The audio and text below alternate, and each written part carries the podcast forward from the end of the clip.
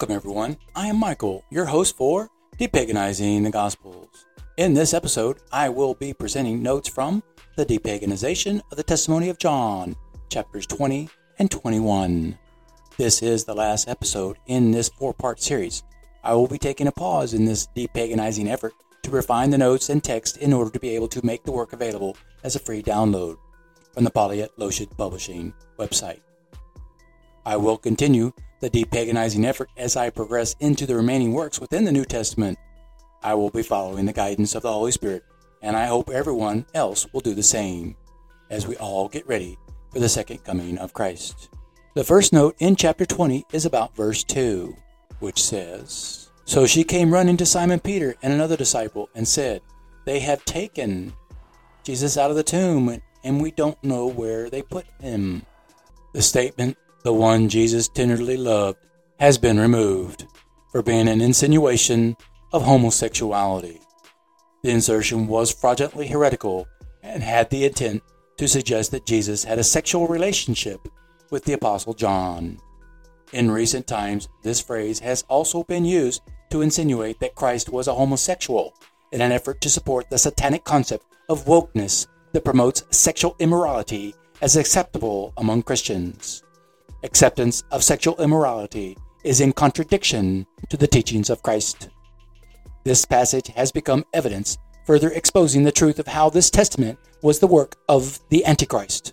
And present day followers of Catholicism are teaching the acceptance of sexual immorality, particularly homosexuality, among its clergy and followers.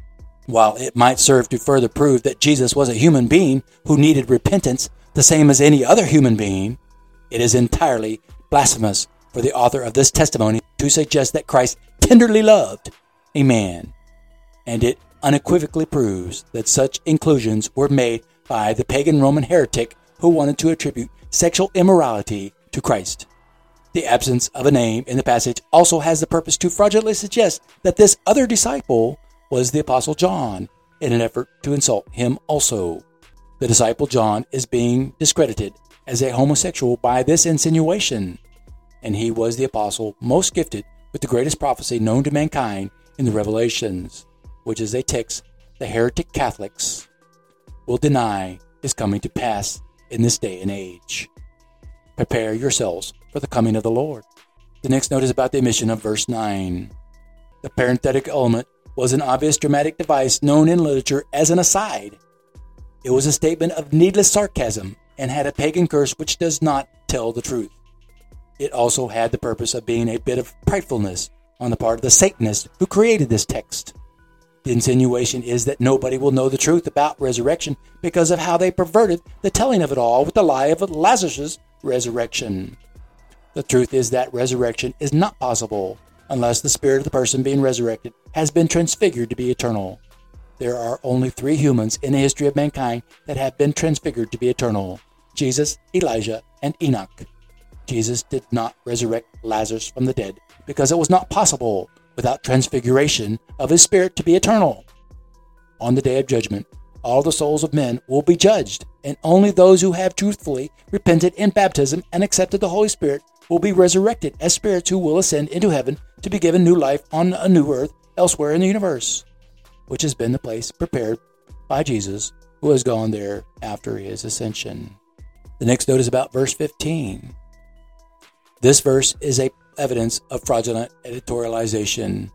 It is illogical that a gardener would have gone into the tomb, and there is no reason for an assumption to be made that Mary was thinking the man in the darkness of the tomb was a gardener. While the inclusion of this detail might have been intended to create a dramatic moment in a truly fictionalized telling of the life of Christ, it does make for profound reasoning that this testimony should be omitted from the text of the New Testament in its entirety. However, that would surely perturb many admirers of the facts that remain consistent within the testimony regardless of its overwhelmingly fraudulent content as a whole. Depaganizing the testimony will help many to know God's eternal truth within this testimony, but those who reject the Holy Spirit will never understand it. The next note is about the omission of verses 19 through 32. The passage omitted was a completely fraudulent editorialization having the intent to cause disbelief in the fact that Jesus was resurrected. The ability to walk through walls is fraudulent, and Christ did not breathe on his disciples to give them the Holy Spirit. God Almighty is the Holy Spirit, and it is not something given to anyone by breathing on or into them. The disciples would not receive the anointing of the Holy Spirit until the day of Pentecost, but the pagan heretics did not know or believe that the event occurred. It is also the pagan Catholics today who deny the event of Pentecost, and they also deny the gifts of the Holy Spirit because they still believe that God is a magical power. The fraud within this omitted text was a curse that blasphemed the Holy Spirit, and it has been removed. The next note is about the omission of verse 14. The statement, This was now the third time Jesus appeared to his disciples after he was raised from the dead, has been omitted for being an attempt to validate previous false testimonies about the appearance of Jesus as though he were only an apparition. The supposition had the purpose to propose a false belief in the undead of restless spirits who roam the earth as ghosts.